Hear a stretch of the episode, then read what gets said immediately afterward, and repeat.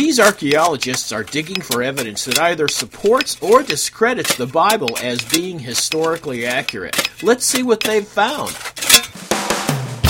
Critics used to call the Bible a collection of folklore and mythical stories, but lately archaeologists have validated biblical narratives as historically accurate. We've found the ancient civilizations in Egypt and Babylonia written about in the Old Testament. The Ebla tablets, for example, discovered in Syria in the 1970s, confirm that Sodom and Gomorrah were actual centers of commerce. And the Black Obelisk, which dates back to the 9th century BC, depicts an Israelite king submitting to an Assyrian ruler, just as it was written. There are many such discoveries that validate biblical characters like King David and King Solomon. The Hittites were mentioned only in the Old Testament and then independent evidence of their existence was unearthed in 1876.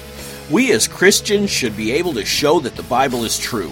Otherwise, when a skeptical friend says that the rock you're supposed to be living on is really the dust of ages past, you might doubt Christ's comforting words. Know that the Bible is confirmed truth, so that when we find that we do indeed live in the valley of the shadow of death, we're not surprised or confused, but we take refuge under the protective wings of our Almighty God. I'm Ben LaCourte. To learn how to minister to your friend's most challenging questions, visit WordTrax, that's word, T-R-A-X, dot com.